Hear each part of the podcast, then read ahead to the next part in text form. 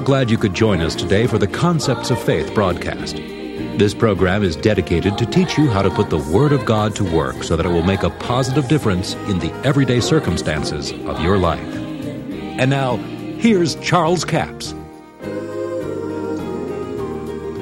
Now, we're going to talk about the chastening of the Lord. There is a lot of misunderstanding. And you know, if you misunderstand something, then if that's the way you understood it, even though it's misunderstood, then it becomes that way to you. And, you know, psychologists will tell you that a child, that if he believes that you don't love him, then to him that's true. Or if he believes that you hate him, then to him that's true. And he will react in every way as though it were true. And to him it is true. So all the results is the same to that child. So it's true concerning your attitude toward God and what you see God as being. So we want to talk about the chastening of the Lord and how God chastens his children. Let's go to the 12th chapter of Hebrews and let's read, we'll just start at verse 1 and read down through several verses here. Wherefore, seeing we also are compassed about with so great a cloud of witnesses, let us lay aside every weight and sin which does so easily beset us, and let us run with patience the race that is set before us looking unto Jesus, the author and the finisher of our faith, who for the joy that was set before him endured the cross, despising the shame, and is set down at the right hand of the throne of God. But consider him that endured such contradiction of sinners against himself, lest ye be wearied and faint in your minds. Ye have not yet resisted unto blood, striving against sin. And ye have forgotten the exhortation which speaketh unto you as unto children.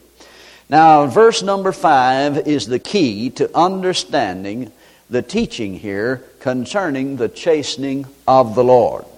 Let me read it again. And ye have forgotten the exhortation which speaketh unto you as unto children.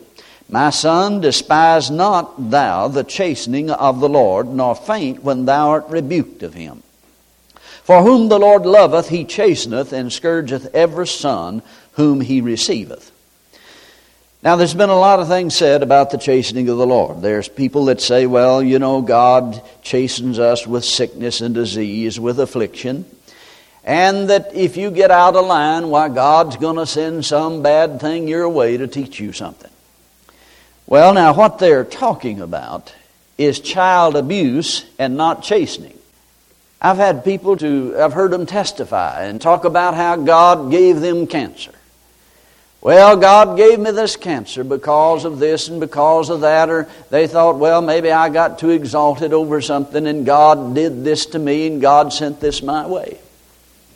I had a friend of mine that was ministered in a full gospel businessmen's meeting one time, and uh, the fellow that introduced him got up and testified before he introduced him and told him how God had given him cancer and what a great blessing it had been to his life because he had got some things straightened out, you know, and he just got the idea that he ought to praise God for everything. So he was thanking God for the cancer.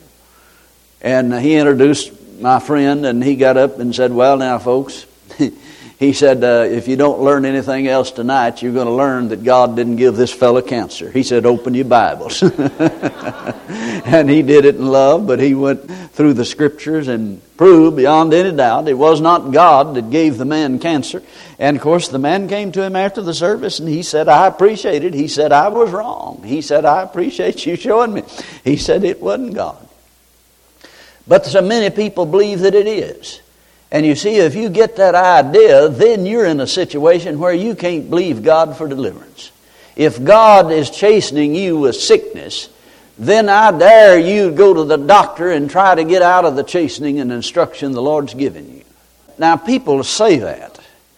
See, they'll say, well, now the Lord is really working something out in my life by this sickness. And the Lord is really teaching me. And the Lord is doing great things with this sickness in my life. But yet they'll go to the doctor and spend $4,000 trying to get out of the will of God. They say, well, this must be the will of God. But yet they'll spend thousands of dollars trying to get out of the will of God. Now, let me show you something. And I don't say this to be hard, but to just shock you into seeing some things. If it was the will of God for you to be sick, and the will of God for His children to be sick, then you know we ought to burn all the hospitals. And we ought to have all the nurses and doctors put in prison because they're getting people out of the will of God. Now, you know that's not true, and certainly we ought not to burn the hospitals or put the nurses and doctors in jail. They're fighting the same demons and devils that we are. They're just doing it by different means. Sickness and disease is of the devil, it is not of God. It came because of sin. Sin brought sickness, and sin and Satan are synonymous terms almost. And without sin in this earth or Satan in this earth, there would be no sickness or disease. Now, I know that sickness comes from disease germs and things, but they're a corruption of the devil. They come from the evil one, they do not come from God. The Bible tells us that God is light, and in Him is no darkness at all. Sickness and disease, you see, sickness is death started in the body. If you don't get rid of it, it'll kill you. Death is an enemy of God and it's an enemy of man. Now, so many times people have this idea that, well, yes, God sometimes chastens us with sickness or disease. Now, that's a cop out in that they feel like by that they don't have to resist what comes. I know I remember several years ago I was standing in front of a certain church and there was a lady that had planned on going on a missionary journey over into Mexico and they were going to witness and do a lot of things, you know, and win the lost. And she said, Well, the day that I was supposed to leave, I came down just deathly ill, you know, and said, Well, you know, the Lord knows best. It must not have been the will of God. Well, yeah, the Lord knows best. But the devil also knows he doesn't want you witnessing, getting people saved. Now, you see, the very fact that she believed the Lord had a hand in that was probably the reason it happened. Because she didn't know to resist the devil. When the symptoms came, she just bowed down under it and just said, Must be the will of the Lord. The Lord knows best. And she quoted that the Lord works in mysterious ways, his wonders to perform. I thought, yeah. the devil works in devilish ways to stop the work of God, too. No, it was not God that made her sick. But you see, here's the scripture. The reason I'm dealing with that here is because many people say, well, you know, the Lord chastens those whom He loves. Okay, let's find out what chastening is. Chastening of the Lord, the word chastening in the New Testament means to child train. To train as a child, to instruct. It's used in different ways in different scriptures. In Ephesians, the sixth chapter, verse 4, he says, Bring up a child in the nurture and admonition of the Lord. Now, the word that's translated chasten here in the 12th chapter of Hebrews in Ephesians 6 is translated nurture.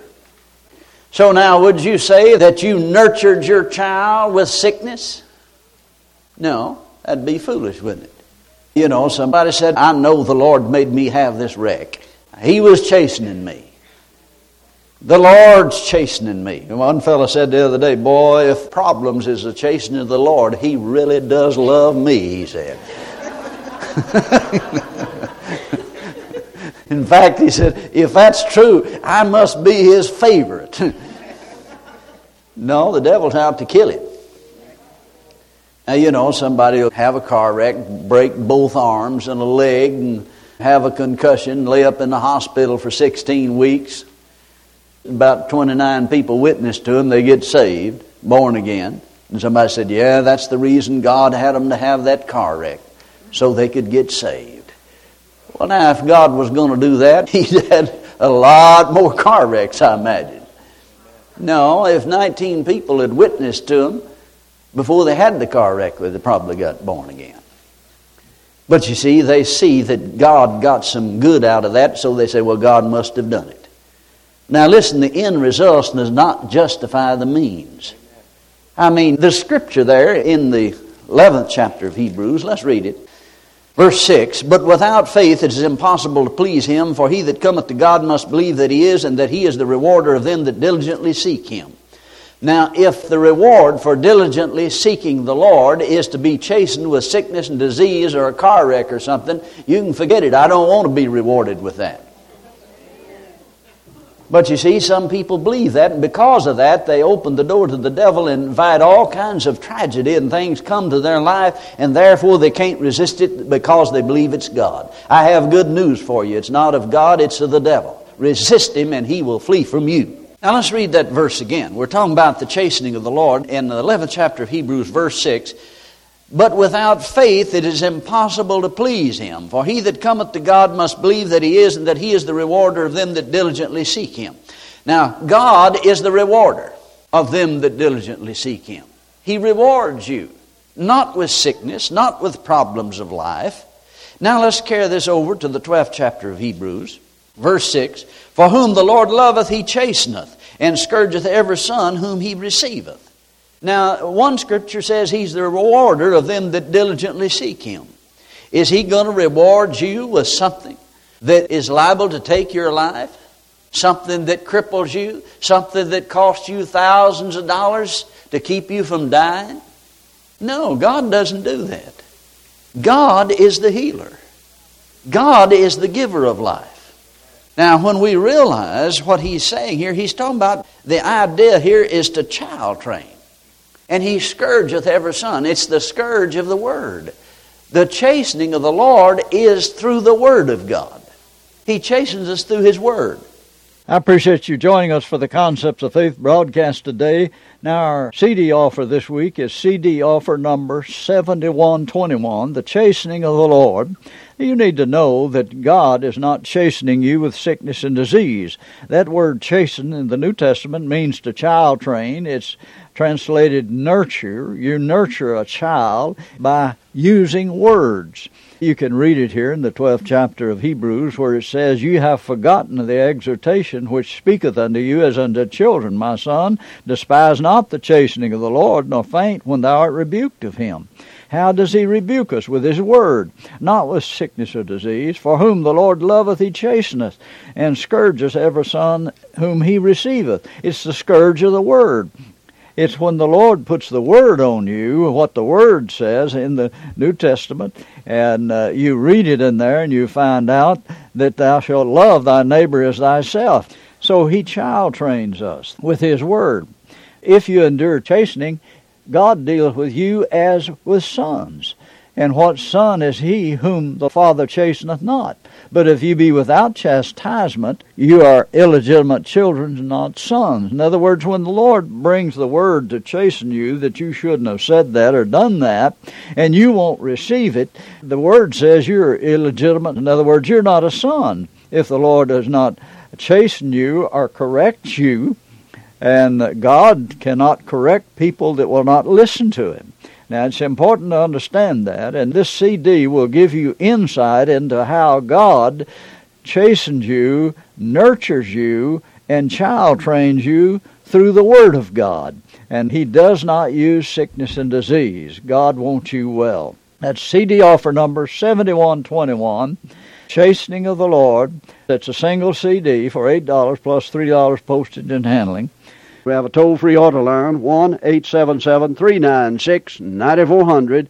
1 877 396 9400. Until tomorrow, this is Charles Capps reminding you the enemy is defeated, God is exalted, and yes, Jesus is coming soon. To order the product offered today, call 1 877 396 9400 or write Charles Capps. P.O. Box 69, England, Arkansas 72046. A complete list of CDs, books, and DVDs are available online at charlescapps.com. Through the website, you can listen to this radio program again and subscribe to our podcast. This broadcast is sponsored by Charles Capps Ministries and our listeners in this area.